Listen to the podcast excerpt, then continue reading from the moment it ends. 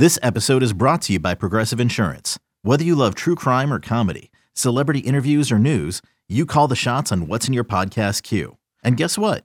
Now you can call them on your auto insurance too with the Name Your Price tool from Progressive. It works just the way it sounds. You tell Progressive how much you want to pay for car insurance, and they'll show you coverage options that fit your budget. Get your quote today at progressive.com to join the over 28 million drivers who trust Progressive. Progressive Casualty Insurance Company and Affiliates. Price and coverage match limited by state law. As far as the bullpen is concerned, Tommy Hunter made the team. Congratulations. That's a bet. You know, I take some I take some blame on this. Because I think when we were talking about bullpen options, and that one was very tough to predict. I looked at TJ McFarland and thought, oh, that's a guy. He's got a connection to Buck. They could add another lefty to the bullpen to go along with Brooks Raley. And I forgot about Buck's love affair for Tommy Hunter. And the truth is, Tommy Hunter has been on the Mets now for two separate years. He was actually even here before Buck was here back in 2021. For a short period of time, he was here. Tommy Hunter pitched eight scoreless innings in 2021. Last year, Tommy Hunter gave up six earned runs in 22 plus innings, which is a 2 4 ERA. Tommy Hunter's been a good Met. You know, he's he he's been good. You know, he got another non-roster invitee this season. He is 36 years old, going to turn 37 in the middle of the year, so he's no spring chicken. And he's one of those relievers that's, you know, bounced around baseball, the Phillies, the Rays, the Orioles, Cleveland. He's been everywhere. But he does make a lot of sense on this on this roster. It makes a lot of sense in terms of he had a good spring training. He pitched well for the Mets last year. He pitched well Met for the Mets the year before. There was really no mark against him. So bad job by us by not giving him more of a shot when we were talking about all the possibilities to make this roster. Jeff Brigham, guy like that, he didn't make the team. The other one we couldn't have predicted is Dennis Santana. It looks like Dennis is going to make the team. He was a guy they picked up uh, a couple weeks ago. Hasn't pitched that much in spring training, but another one of those guys, veteran reliever. Maybe you get a great year out of him. And it's also really temporary because – these names are going to change. They're going to change because guys are going to go on the eye out, and they're going to change because guys are going to go up and down. That is clearly going to happen. We obviously were wrong about the amount of bullpen spots that were up for grabs because none of us could have seen Edwin Diaz getting hurt. But Brooks Raley should be ready to go. And the core of this bullpen, the guys who are going to be asked to get the biggest outs of the game, at least from the get go, because things can change based on the seasons that guys are having. Drew Smith, Brooks Raley, David Robertson, Adam Ottavino. And I've been giving it more thought. I do not think that David Robertson is going to be the closer. I think David Robertson is going to get a lot of opportunities in the ninth inning, but I think Buck Showalter, who did it last year with Edwin Diaz, I think it is going to be about matchups. I, I really do. I, I think that we are going to see days where Brooks Raley is getting saves. I think there's going to be days where David Robertson is getting saves. I think there are going to be days where Adam Ottavino, especially against a right-handed laden part of the order, is going to be getting saves. And maybe Drew Smith. Drew Smith had a weird year last year because he was really good early on. Then he started to struggle. Which Drew Smith are we going to see? Those other guys, um, Santana, Nogosek, Hunter, they're probably going to be kind of more towards the back end, needing to prove themselves, really. But those four guys at the top are going to be asked to get, I think, the the high leverage outs, and there isn't going to be a closer. And you look around baseball, Pete and I had our fantasy draft the other day, and we, we're in a league with saves and holds. Luckily, that's easy for us because guy gets a hold, great. Guy gets a save, great.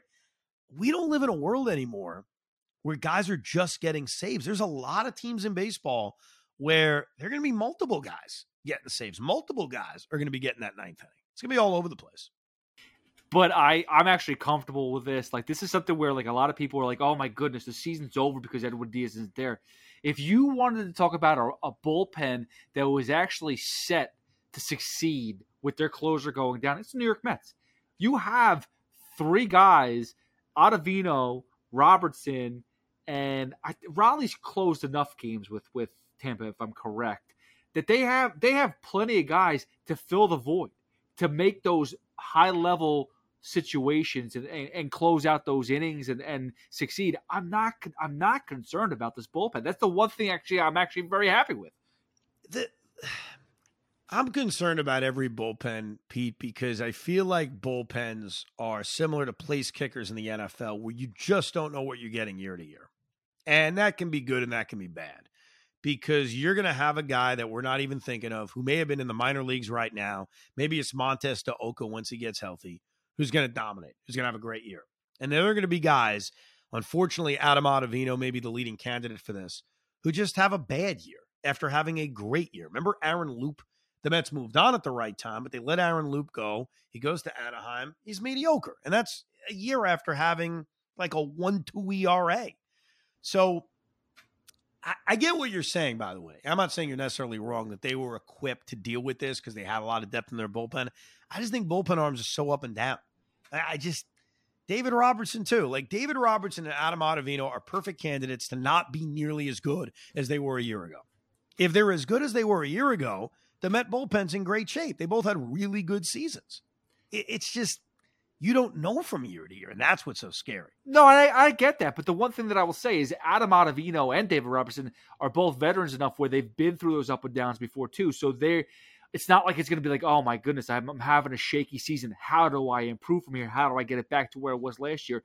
Adam Ottavino has gone through those downs with the Yankees, with the Red Sox, and they've been able to figure things out. And I've been able, not saying he's perf- perfect, but at least he's gone through it before that in high leverage situations, I think that he can get back to it, even if he loses it. Like a Aroldis Chapman, somebody that we're talking about in a, in two months or three months, if he's doing okay with the Kansas City Royals – do we see the Mets try to make a play for him? I don't think I touch the guy because I still don't think he can figure out a non high leverage situation anymore. Yeah. Yeah. I mean, there are going to be guys. I don't know if it's Chapman to your point, but there's going to be guys who we're not even thinking of who are going to be targets at the trade deadline. Uh, the one guy I don't want to forget about is John Curtiss, who I think can also very quickly move himself into a high leverage role, too. Uh, the Mets took a flyer on John Curtiss a year ago. It was all for this moment after missing last year with Tommy John, and he had a good offseason, uh, a good spring training as well. So, yeah, I guess the bullpen isn't that surprising. I think both of us figured John Curtiss had a great chance to make the team. Dennis Santana was no one we thought of because he wasn't on the team. Nogosek always had an inside track because he was out of options. They also announced that Tylor Megill was going to the minor leagues. Not a surprise. I think we talked about that on the last Rico, the Rico before that, where one of those guys, Peterson or Megill, were going to go to the minor leagues. It doesn't mean they're not going to be back real soon. The Mets are going to use a six man rotation at times throughout the season. Tylor Megill is going to be that guy. David Peterson earned, completely earned, not just from spring training, but even last year, he earned the top crack at this fifth spot in the rotation, even though it's really the second spot in the rotation because he's pitching the second game of the year. But whatever. Tylor Megill pitched the first game of the year last year. What the hell does that mean? So David Peterson deserves that first crack. Tylor Megill is going to remain a starting pitcher at AAA, and then he's going to come back, and he's going to come back relatively soon to fill in, hopefully not for somebody hurt, but just to add a sixth guy to the rotation. And then I hate to tell you this, someone's going to get hurt. Someone's going to miss, hopefully only a couple of starts, but someone's going to miss time and then Tylor Megill's in the rotation, and then eventually Elieser Hernandez is in the rotation, and then, and then God, and then Dylan Bundy is in the rotation. Joey Lucchesi, let's go. Joey Lucchesi, like all these guys at some point will get starts. That's going to happen. That's just the way it is. But Tylor Megill going down to the minor leagues, no surprise at all, no issue with it. David Peterson deserves this crack in the rotation, and he's going to get it day two of the season. So I had a hypothetical um, because I work with a lot of Yankee fans, and I've heard a lot of Yankee fans say Volpe made the team, Gleyber Torres, the best option is to trade him. So I threw this out there just to see what people thought. I want to hear what your reaction is because it's weird the reactions I've gotten from Yankees and Mets fans. Would you trade Gleyber Torres for either Carlos Carrasco, David Peterson, or Tylor Megill? Um, uh, I would not trade. Uh, where the hell is Gleyber Torres playing, by the way? Right, you know, just the, right. right let's start with that. Like, what's your plan? McNeil goes to the outfield. Right, McNeil goes to the outfield, and then Torres could be the right-handed DH at certain times too. Yeah, I pro, I pro honestly probably I would make that trade just because I think Gleyber Torres still has that kind of star potential, even though he's taken a step back the last couple of years. So probably, if I had to rank the order of importance on it, I would actually want to protect David Peterson amongst anyone else Carlos Carrasco is a veteran righty. He's probably not going to be back next year. Short term, it would you know hurt your rotation depth. But yeah, at the end of the day, am I trading Carlos Carrasco for Gleyber Torres? Absolutely. After that, I would probably do Tylor Megill. David Peterson, I'm scared about trading because I think he's got a chance to be really good. I, I think that. I think he has a chance to be really good, but it's it's not going to happen, Pete. You know these Met Yankee trades, they never they're not going to happen. What? You should call up the overnight at WFAN and suggest this to Licata, and he'll yell at you. I, I would have called up McMonagle the other night, but the phones weren't working. well, the, uh, the, reason why I asked though too, the re- okay, so but to be fair, I've heard no's from both sides. Like obviously, Yankee fans like, well, no, we should get more for Gleyber Torres. I'm like, first of all, you're telling the, telling me the guy sucks. He shouldn't be on the team. Well, I don't understand that. Like Gleyber Torres isn't a good enough bat to be playing second base or being on the New York Yankees. I'm sorry, they're not that great. That Gleyber Torres should not be on the team. And by the way, you do need pitching help. So we have excess pitching. By and the way, didn't I didn't I suggest way back when during the offseason when we had trade week and we had a very special Mets Yankees trade episode. I think one of the trades I came up with was Gleyber Torres for David Peterson, wasn't it? I know, and I'm pretty sure we said no to that. I think C- I, I think Steve Max said no. And well, and the funny thing is, I so the Mets fans though, a lot of Mets fans, you're the first one that said, you the question was fair. Where are we gonna play Gleyber Torres? But you're the first person that said I would I'd be willing to make the trade. Most people well, said yeah, no because if you're just asking me, you know, would I trade Carlos Carrasco, who's going to be here for one more year, who's a solid veteran in the rotation? Don't get me wrong, for a guy who could be on my team potentially for the next eight or nine years. Yeah, and I think the beauty of Jeff McNeil is that he's a Swiss Army knife. Jeff McNeil I think will be a Met for a long time, but he may play different positions. He may be he's a second baseman now. There's no guarantee that's where he's playing three years from now. Maybe he's the left fielder three years. He's Ben. Zobrist. that's crazy. He's Ben Zobrist. Yeah, yeah, yeah. No, I I agree, and I think what's great about him is that he never gets affected by it. You know his his batting never is affected by oh he's playing left field today, right field tomorrow, second base today, third base. It doesn't bother him. But that trade's never going to happen. I I don't feel a Met trade, and you could save this if I'm dead wrong. I don't feel a Met trade before opening day. Now, sometimes we do get those late spring training deal. I think they got Jerry Blevins right before opening day. They got Jose Vizcaino years ago, right before opening day. So there are trades like that. I don't think it's coming. So if you're waiting for the right-handed DH via that, it's not happening. I think a lot of the Met additions I'm not saying it's a trade deadline edition because that's a different, that's months from now. They're coming from within. Now, they got two guys right now in their system that are on the verge of being called up and maybe having prominent roles in this offense, and Mark Vientos and Brett Baty. They are not spending the entire year at AAA. Francisco Alvarez may spend the entire year at AAA. I would not say that about Mark Vientos and Brett Baty. We got a lot more Ricos. We're going to give you a Rico every night until we get to opening day. Every day till opening day, we'll have specific Met predictions with our friend Sal Licata. Pete and I will give you our official MLB predictions, including making fun of all my MLB predictions over the last decade and how bad they've been or right. I've had a couple of rights. And obviously, we'll get you set for opening day and have an instant reaction to the opener on Thursday against the Miami Marlins. I do want to give credit to one guy who did email us, and I thought it was very funny because he held himself accountable. And I appreciate that. And that person was a guy by the name of Howie.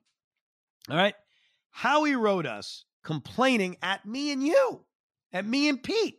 He said, Evan and Pete, I just listened to episode 102 and I had to write this in an email. He's about to kill us, by the way. Normally, I consider both of you the voice of reason behind all the crazy Met fans out there in social media. But during this episode, you guys really sounded plain unreasonably biased against Darin Ruf. Let me state, I am not a Ruf fan, and I don't think he's good. That much I agree with both of you. But let's be realistic. If purely based on spring training stats, these regulars should be caught. And he cited Tommy Pham hitting 156, Daniel Vogelbach hitting 205. He says, and these guys should make it. And he quoted DJ Stewart hitting 370, Jose Peraza hitting 300. Then let's make Stewart the fourth outfielder since he's hitting better. Of course not. If you guys want to cut Darin Ruf, why not Daniel Vogelbach too? He's on, and he goes on and on and on. Okay. First of all, as I explained, Howie, my issues with Ruf was not just based on spring training, it was based on last year. Spring training was just a continuation. Howie wrote back after the Ruf news, like literally five minutes after the Ruf news came out. And this is why Howie is a great listener and a good man. Howie writes, Hi, Evan and Pete. Okay, I was wrong. the Mets just DFA'd Ruf. What do I know about GMing a team? Howie from Flushing. That's my guy right there. I love it, Howie. Thank you. He took his L. hey, by the way, so partly the reason why we've been so hard on Ruf, like you said, we were hard on Ruf because of the last season. He wants to cut Vogelbach because of a terrible spring. If anybody can recall, one guy that everyone wanted to get last year was Juan Soto, and I I respect the guy's a phenomenal talent. But Vogelbach, and I go on this record because last year, hit when he got traded to the Mets, his numbers were better than Juan Soto at the trade deadline. You go back, it's fact. They both had six home runs. I think Vogelbach had 25 RBIs to Soto 16. Did, His o- right. OPS was higher. You go up and down. Now, I'm not saying that Vogelbach is is the, the key to this offense like we're talking about going into 2023. But if you want to be fair, who had the better the better uh, second half at after trade deadline? It was Vogelbach over Soto here's the truth. Here's what I take out of this. If the Mets or Yankees had traded for Juan Soto last year and he put up the same production, he would be destroyed by fans. Like he would be criticized because A, the package that you'd have to give up. B, we all know how great Juan Soto is. And for him to come over and hit 230 with an OPS of 780, oh my God. Uh, they would just, they would have been hell to pay. That's the real moral of that story he did not perform well. Just like if the Mets trade for Shohei Ohtani and he comes over and he hits 225 and pitches to a 6 ERA. Dude, forget about it. He's done. That would not go well. That would no, not go well. No. Anyhow, we appreciate you listening. Of course, you can interact with us, the Rico B at gmail.com. A Rico every day until we get to opening day. We hope you enjoyed this episode of the Rico Brogna podcast. It's amazing, isn't it? Make sure you download it now to keep it on you at all times.